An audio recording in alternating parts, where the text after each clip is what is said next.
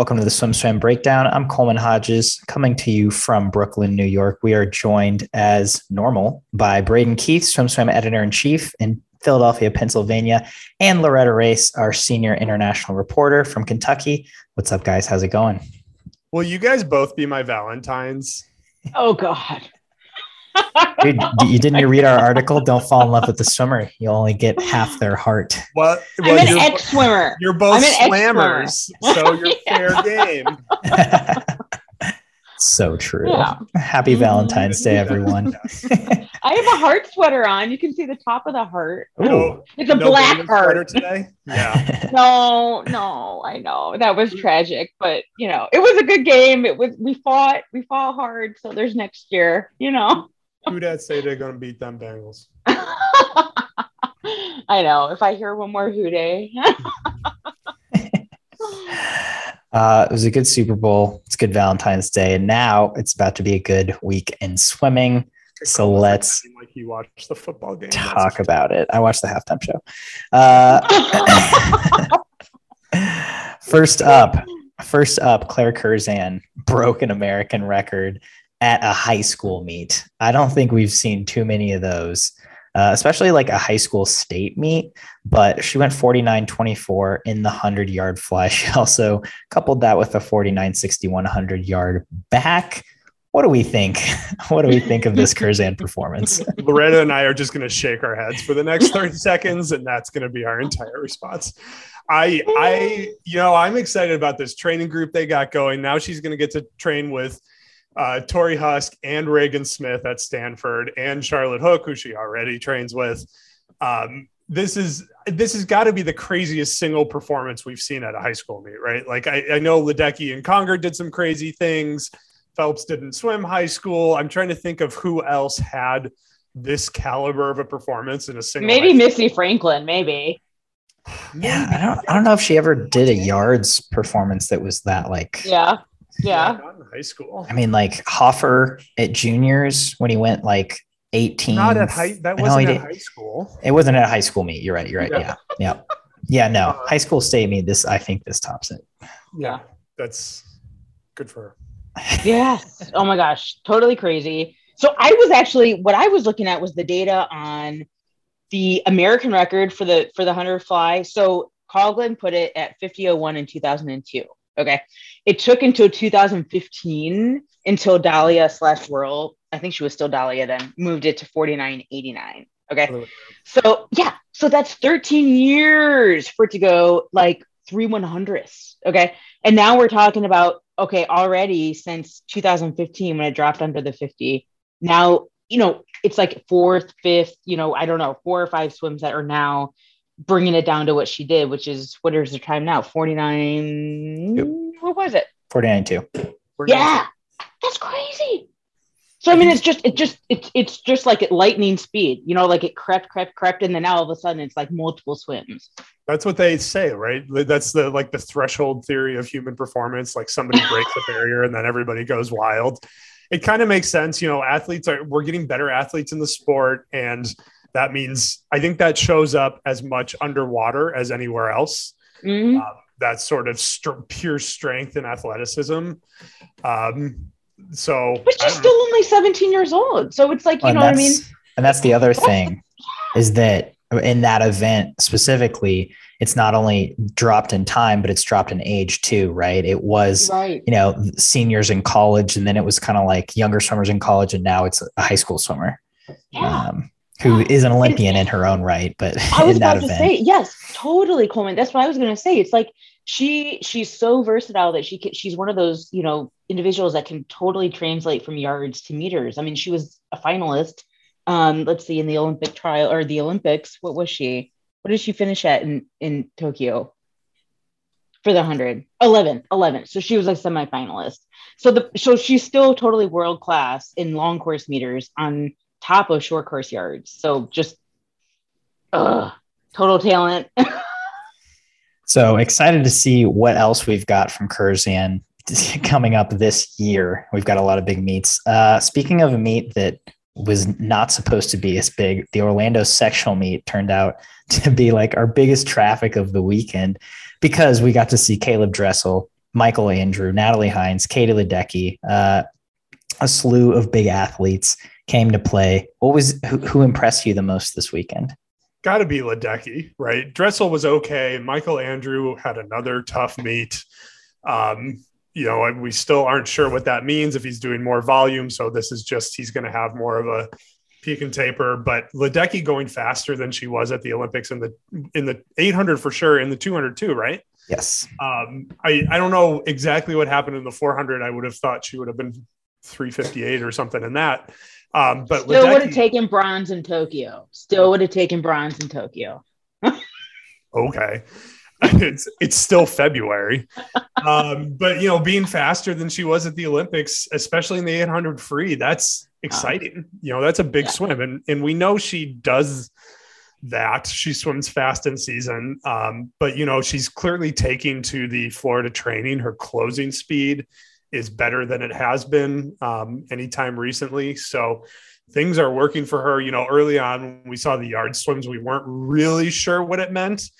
Um, but now it's like worst case, she's in a, she's in as good a shape as she was at Stanford, and best case, she's in way better shape. So um, I think this is enough to say that at least for now, the the move was a good decision and and is working for her. Yeah.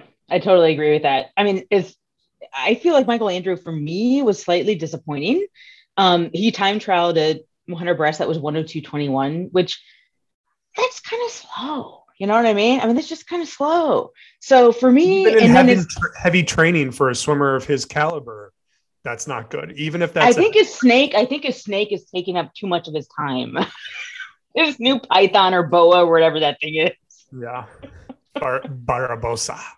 Oh, I don't know. It's disgusting. Blame but Bar- Dressel, don't I mean, throw Barbosa into this. so Dressel was 49.7, eh, 21.89, a little bit better. Two free, 149. Eh. I don't know. Like, so Ledecky of those was total star of the show.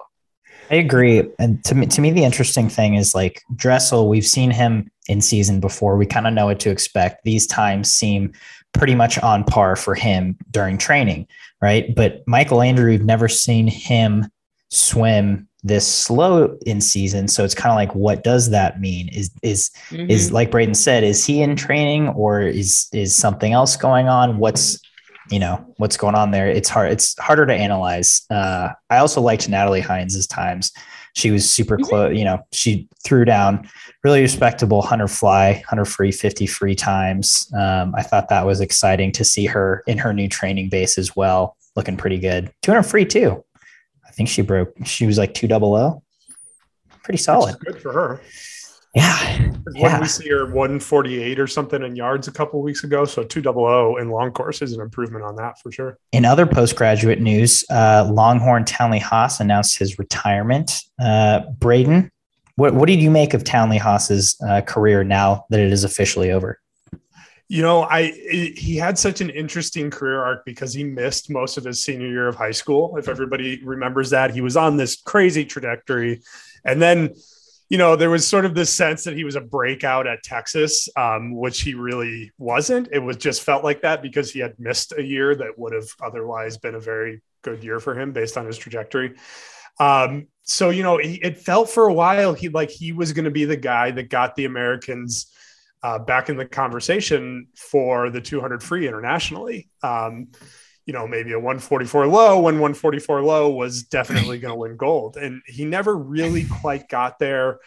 Um, you know, he kind of just hovered around the the fringes at, you know, his best was a 145.0 in 2017. It looked like maybe after Rio he was he was turning that corner and he was was he the first guy to go 129 in the 200 free in yards? Uh yes. Yeah, so it's, you know, it's like we were talking about before with the with the no the, the sorry. No he wasn't.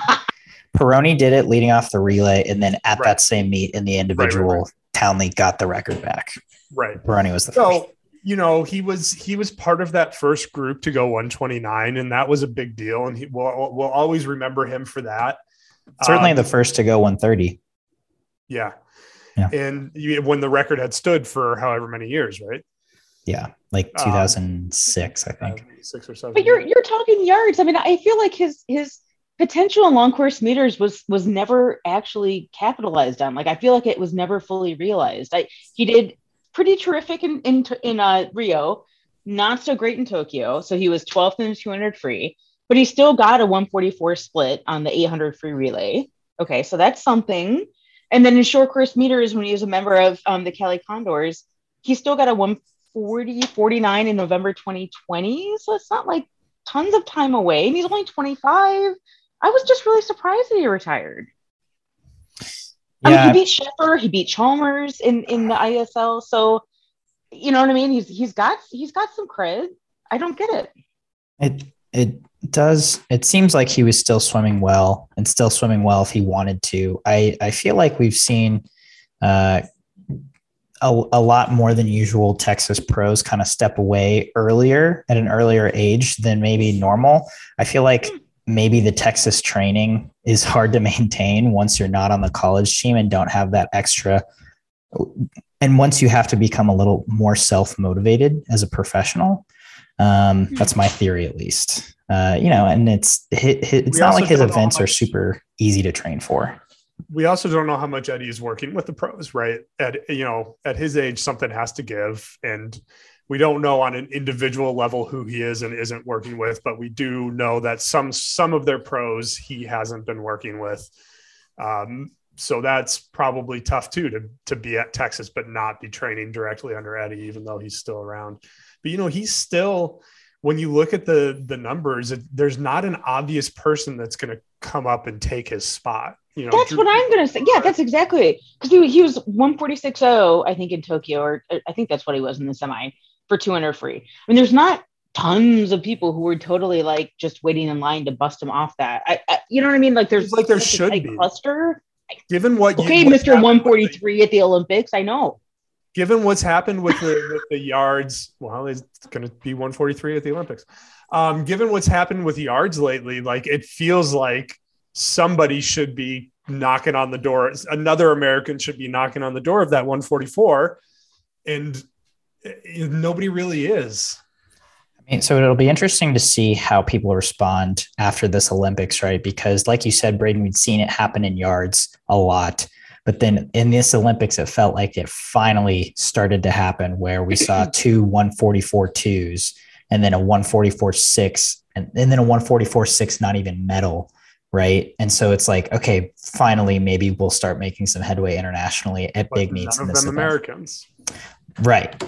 so we'll see. We'll see. In the ISL last year, Townley only made $21,000. And without any Olympic hardware from Tokyo, you know, that kind of makes it tough financially uh, for him to support himself. Or uh, he's newly married as well for him to support his wife. You know, that's it's it's not much to go off of. Speaking of the ISL, uh, we reported this week that Kaitlin Sandeno resigned as the GM for the DC Trident it's not looking great for the ISL. That's the second GM we've seen resign, I think, in a week. Um, what what do we make of this decision or this announcement? You know, Kaitlin, the way Kaitlin described it, um, she's not an owner, and and we've been led to believe that most of the original GMs were had ownership stakes in their teams, and she is not. Um, and the way she made it sound, basically, she was looking for the stability of a job outside of the ISL. And so she's gotten a job outside of swimming, doesn't leave her time to do the ISL anymore. Um, and you know, the stability means a couple of things. It means getting paid on time. It means confidence that the league is going to continue and she's going to continue to be paid into the future. Um, it's these are sim, you know, Rob Woodhouse maybe doesn't have the same financial pressures because he's doing very well from his agency business but you know it's the same sort of lack of confidence and i think you know the isl is really in a transition right now they've brought in ben allen um, who has been very successful in a lot of arenas and they've given him some latitude to change some things we as we said last week we still haven't seen a lot of that change but you know it's I don't blame these old GMs for for losing faith, right? Like you've spent three years on this, and it's starting. If you go into year four, year five, year six, and it's not really going to make it, it's to the point where you're you're sacrificing developing another career, right? Like you're you're missing out on years that could be spent developing a different career. Um, for this league that you just may or may not have confidence in based on what you've seen. And and were the GM so are they a salaried position or what kind of money are we talking? They are, but you know, we've heard different stories about whether they get paid, whether they get paid equally, who gets what, who's who's an okay. owner, who's not. It's all it's it's it's all part of the ISL black box, right?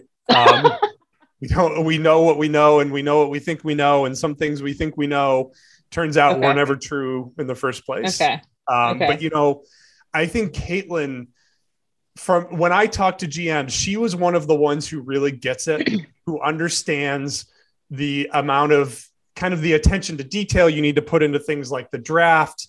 She's she she has a great camera presence, um, which the league desperately needs because they have a lot of people on camera who just kind of annoy the fans. And and Kaitlin's Kaitlin knows how to talk in front of the camera. She says interesting things, which is pretty rare for an ISL broadcast.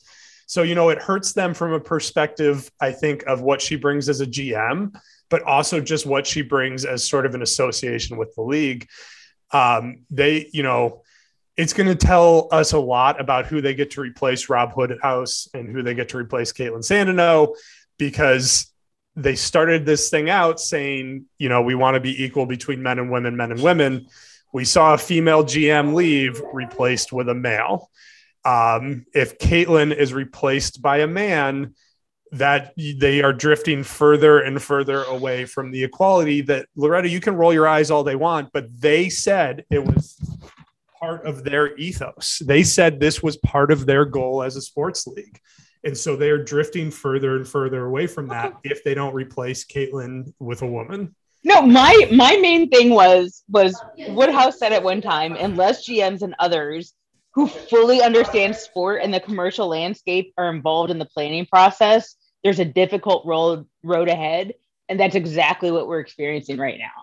There are there are too many people immersed in swimming and not in business associated with ISL, and that's why it's going to fail.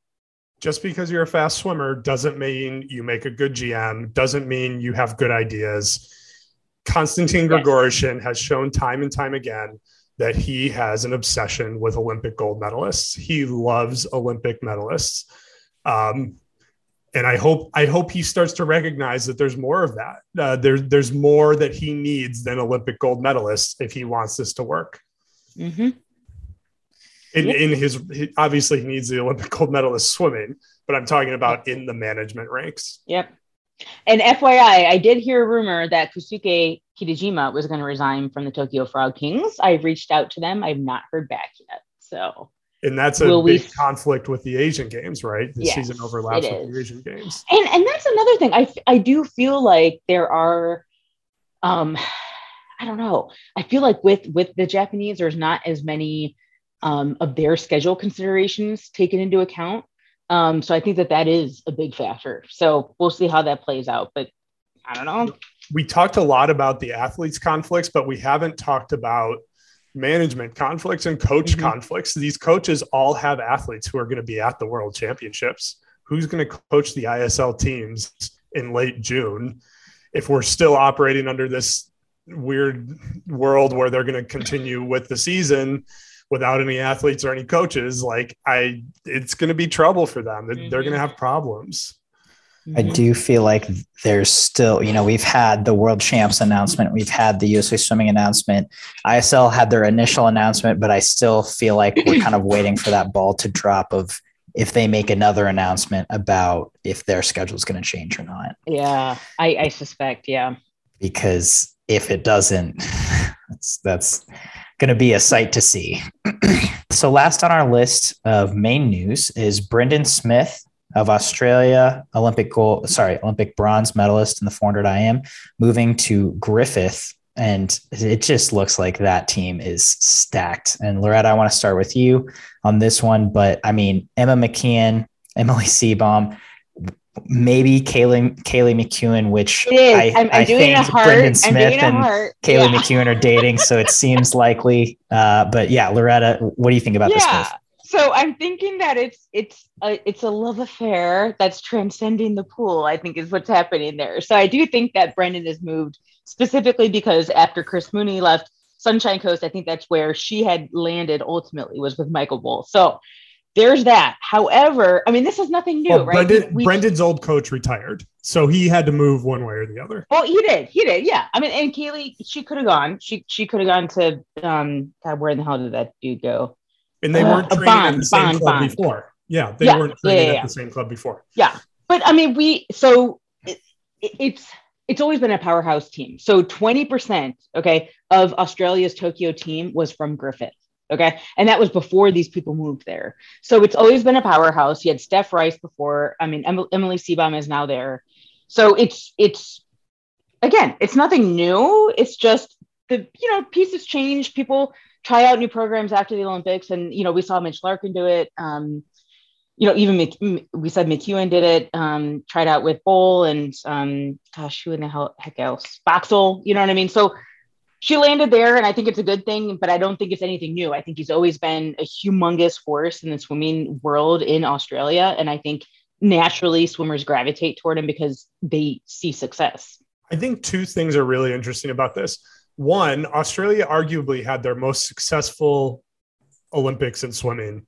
Legit, they did. Almost everybody switched teams, which is strange to me that, you know, I get it if it's not working, but everything's working and everybody changed teams. And number two, it feels very much like everybody, like Michael Bohl is the safe coach, which doesn't mean he's not a good coach. He's obviously got the resume that indicates he is a fabulous coach, but he is a known quantity. And lots of athletes left coaches who were outside of their accomplishments lesser known. Chris Mooney is a good example. He he and Emma McKeown did a lot of great things together. Kaylee and McKeown. she left to go to what? Kaylee McKeown. What did I say? said Emma. Okay. Yeah. Kaylee, Kaylee McKeown. And she left to go to the safer coach, um, which is Michael Bohl. So I think it's it's it's really fascinating to me how this big migration has gone and where everybody has chosen. I mean, I guess in a little bit we've seen that in the US with swimmers gravitating to Bob Bowman um, but you know, the, you know, when you look at Caleb Dressel and Katie Ledecky and Natalie Hinds, they go to the hot hand. They all went to to Anthony Nesty, who's not a new coach, but he's definitely more the the hot hand than sort of the known quantity. Yeah. I've been doing this for multiple cycles. But at the same time, so we we saw Meg Harris and Matthew Temple move to Peter Bish, Bishop, uh, South Australia, Marion, um, Kyle Chalmers coach. So it's the same thing. Like Meg Harris was actually with Michael Bohl and she has since moved away from him. So I think it's it's many, many different parts. You know what I mean? I don't think it's everyone to Bohl. I think it's a lot of people just trying different things and you know kind of wanting to go with where it fits both lifestyle, mental health, and in the pool. Yeah, I also feel like that might be a COVID effect, right? Of the the fifth mm. year everyone was stuck in this two year Olympic cycle and, you know, coming out of it, I just want something new. I just want something fresh. Maybe. You know. I've been Maybe. with my coach for a long time and swimming is dull to me at this point because I've had to like just grind through these last two years. I want something to change it up. So that, that might be a reason as well for why we've seen okay. so much movement, um, both in Australia and the US really. So that's our main news for today. And now it's time to play Sink or swim. On today's Sink or Swim, Loretta will be moderating while Braden and I duke it out for three rounds of NCAA college fun. Loretta?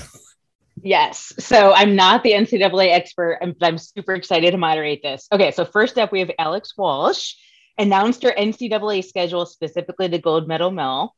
2 IM, 4 IM, 2 fly, can she go three for three, sink or swim?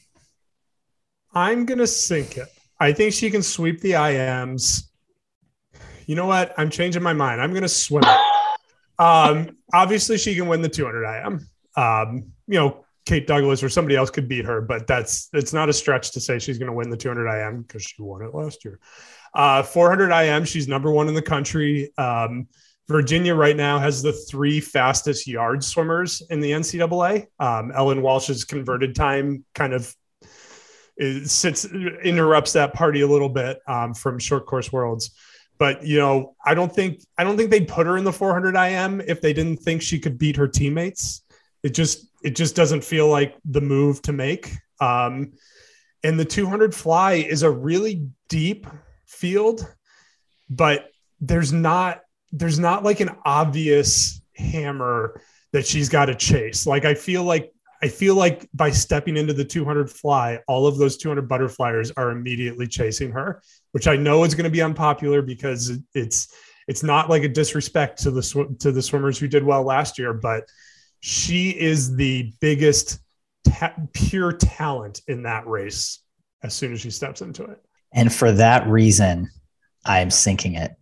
Oh uh, yeah. I I think she can take both IMs. The 400 IM is obviously newer territory for her, but I, I mean, like you said, she's such a talent, and I she's been training. I I was at UVA. I'm talking to Blair, her coach. I'm talking to her about it. It's like she's been putting in the base work for this, but the 200 fly takes more than talent, and uh, I th- I think the thorough the, the the swimmers who have been training for it olivia carter dakota luther olivia bray um, kelly pash i think is going to be in the mix but i think they will have that little extra umph on day four of ncaa is that final session. It is a long meet. It's a lot and alex will have a lot more swims than those other girls under her belt by that point. So i think it'll be close. I don't think alex is getting it in the two fly she also has a lot more Olympic medals under her belt than yeah, one. Mm-hmm. All right, we will see. All right. so, still in the college vein, because Stanford women beat Cal, does that mean they're going to keep it close with Virginia at NCAA's? What say you? Um, I'm sinking it. You know, I think I think this was probably Stanford's best meet of the year. Regan's 150 and the 200 back, especially, was a very, very good swim. Um, we've been waiting for Stanford to kind of show us all year some signs of life, and I think they definitely did that. But Virginia, when you start looking through rankings, like I said, top three times in the country in the 400 IM, that's not like the race that you think of when you think Virginia, and they still have the top three times in the country. I just think that Virginia has overwhelming depth. Kate Douglas it looks fine after whatever happened where she missed the midseason invite. Um, it, she's eh, they, they're just good and they're firing on all cylinders. I don't know. Stanford's got so much talent, but I don't I don't know if they have enough talent this year um, to challenge Virginia. Maybe next year when Claire Curzan shows up, but I don't think they're going to do it this year. Well, so we say keep it close. So you know, keep it close, right? And for that reason, I'm swimming it. Close. I'm swimming it. Tonight, yeah. I, I think they can keep it close because of that top end talent. I think all their stars are going to show up. And I think they'll get a little boost from those next level swimmers who have maybe had a little NCAA experience before. They kind of know how it rolls. And uh, I think I think they're going to jump up in the rankings. They can keep it close. And then who knows? Maybe UVA DQs a relay. We've seen the top team You're do right. it before, yeah. and then What's boom, close? it's a meet. What's close? Twenty to thirty points. Wow. I think, I think they can be within twenty to thirty points. I'm going to take the over. I think it'll be more than that. Okay, so let's run through the conference championship. So it looks like Florida is in control of SEC men's, even without Bobby Finke due to COVID protocols. But what about the SEC women? Uh, you know, I think it's a two team battle between Tennessee and Alabama. Um, it's kind of weird to not have Georgia up in that mix. Um, I think it's going to be Tennessee based on depth. I think Alabama is going to score more points than NCAA's, but I think it's Tennessee at SEC's. I'm liking how Alabama's looking this year. They had a red hot midseason. Margo Geer really looks like she knows what she's doing and in control of this team. And uh, I kind of I kind of like their chances at upsetting Tennessee, even though on paper they definitely have the depth. But I'm going I'm going Bama roll tide. Hmm. All right, moving on to Big Ten women. Braden. This, I can't pick against Ohio State again. We've done it the last two years, and we've been wrong both times. Um, you know, the the new Big Ten rules makes their depth a little less valuable, but I don't think a whole lot. I, I think Ohio State's going to surprise everybody who picks against them again, and they're going to take the three-peat. I'm making the same mistake. Third time's the charm. So you don't have to read the comments. So so Michigan, here we go. Maggie MacNeil is just too good at swimming this year mm-hmm. to, to let her team not win. Maggie she's been she's been this good. Sorry. The fighting Maggie MacNeil's will win the big division. She's good. She's gonna do it. She's gonna lift Michigan up on her shoulders and push them to victory. Capable shoulders. All right. So ACC wise, it looks like Virginia's in control of the women, but what about the men then? Okay, Coleman, you go first. Oh no! Uh, ho, ho, ho, ho. you better take who ACC you said you were going to take. Psych. No, I think. God, I think Louisville can repeat. I think Oh. they surprise. I think they surprised everyone last year, and I think th- that they are really good at doing that.